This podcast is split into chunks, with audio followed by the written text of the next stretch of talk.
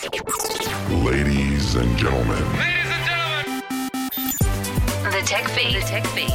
With Andy Wells.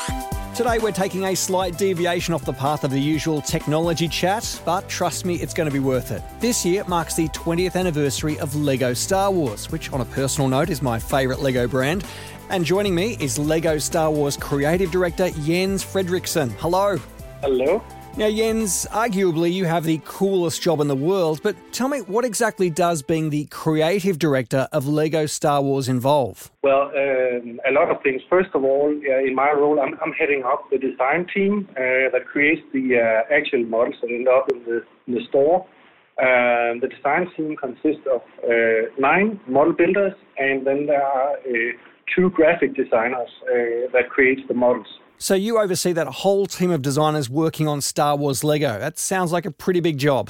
It is, and yeah. So as mentioned, uh, I oversee the uh, the, pro- the design process, but I'm also I'm I'm really involved. I, unfortunately, I don't have time to uh, design my own models anymore. But I'm fortunate enough that uh, I had time to build uh, all of the designers' creations. I'm very much involved in, in the whole process, of course.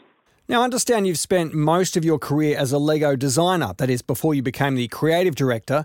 So, what does a typical day look like in that role? Are you just all playing with Lego? Yes, we are, more or less.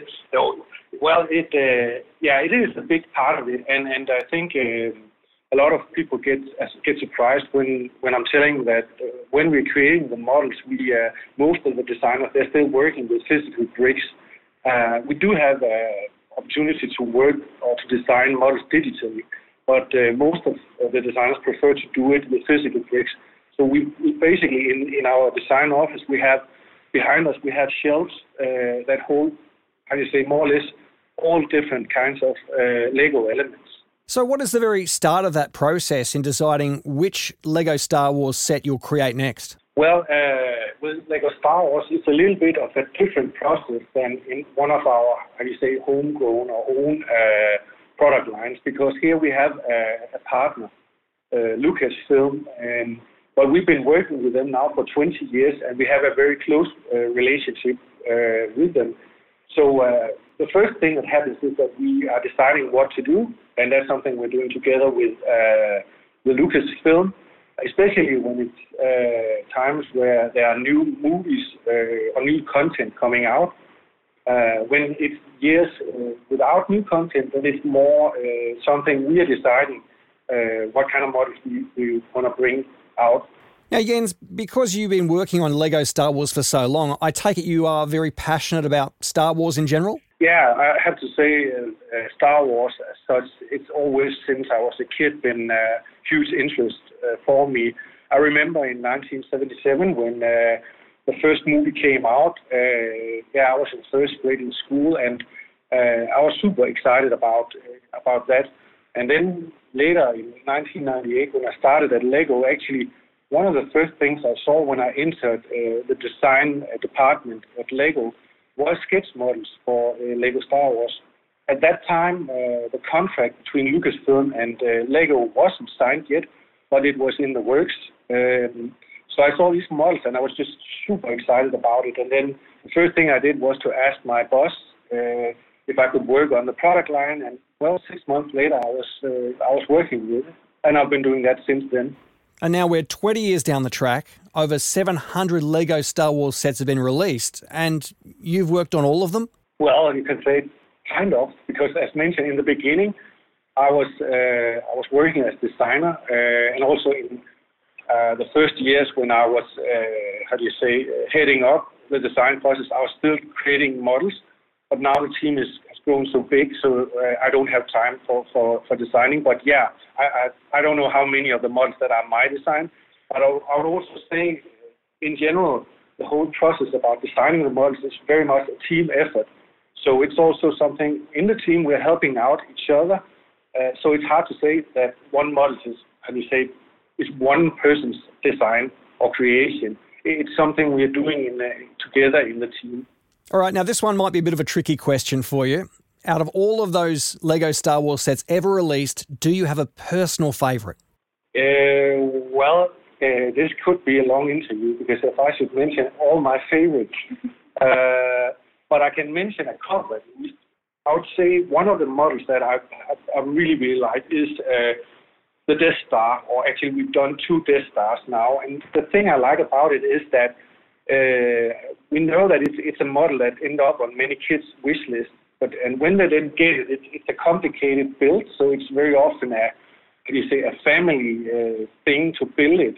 So it brings together the family, which I think is, and then afterwards well, there are 24 minifigures, basically all the scenes from the movies on the Death Star. So there's so many hours of uh, role play uh, with the product afterwards. So, so I have to say that the Death Star is really one of my favorites. But another model that's special to me is the first uh, UCS or Ultimate Collector Series uh, Millennium Falcon from I think it was 2007. At that time, it was the biggest Lego model ever, uh, I think 4,500 pieces or something.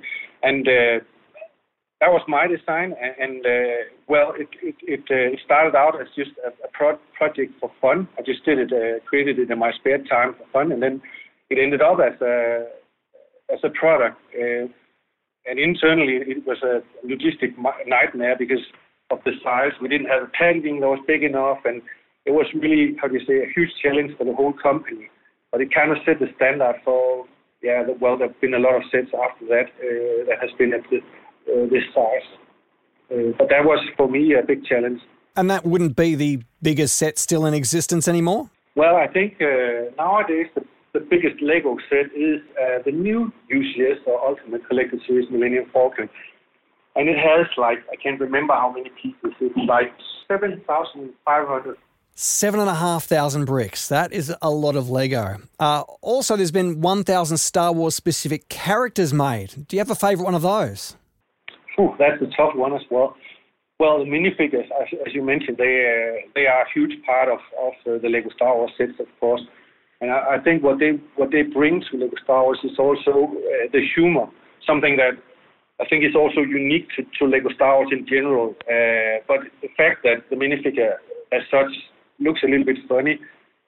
Uh, I have to say, my one of my favorite characters is probably Darth Vader. Kind of I like the bad guys, and then the fact that well, Darth Vader as a minifigure is not super scary, but uh, but he's he's cool, and he's also one of the minifigures we have done the most times, by the way. Now, Jens, you're in Australia right now. Even though we're speaking on the phone, you're up in Sydney for the International Star Wars Day to host the world's biggest Lego Star Wars unboxing. What exactly is going on at that event? Well, there will be a lot of things going on at that event. Uh, yeah, there will be the, the, largest unboxing, as you mentioned. There will also be uh, competitions and uh, workshops uh, and a lot of other exciting things. And then one thing I think is particularly cool is also there's a lineup of all the Millennium Falcons that we've done over the years. And what can you tell me about some of the sets that are being released for the 20th anniversary of Lego Star Wars? Yeah, as you mentioned, we launched uh, five sets related to uh, the 20th anniversary.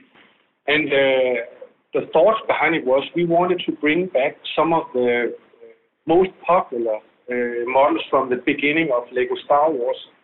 Um, and then, uh, well, we were looking at the models, how they were looking from the original design.